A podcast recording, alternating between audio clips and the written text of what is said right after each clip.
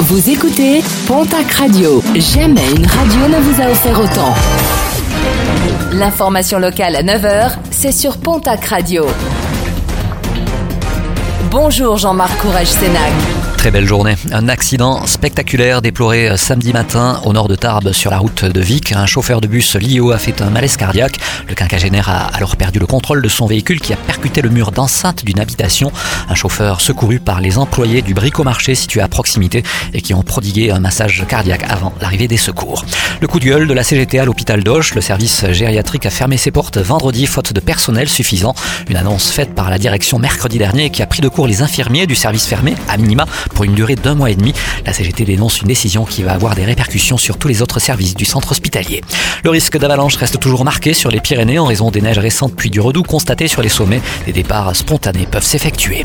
Les résultats sportifs de ce week-end avec en rugby la 23e journée de top 14. La section paloise revient du stade français avec une défaite 21 à 18.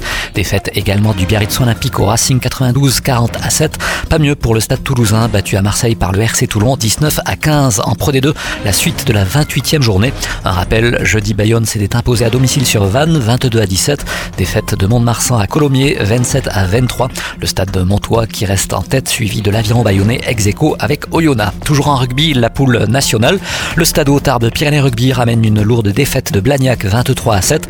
Dax se fait battre à domicile d'un petit point par l'Union Cognac-Saint-Jean 23 à 24. En basket Coupe de France, le Sud-Ouest en force.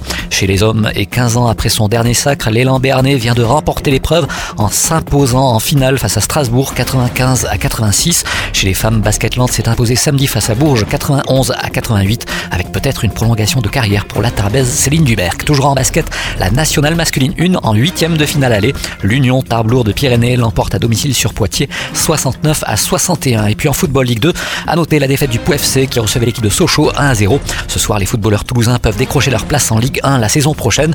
Pour cela, il faudra battre l'équipe de Niort. Coup d'envoi de la rencontre à Brunswick.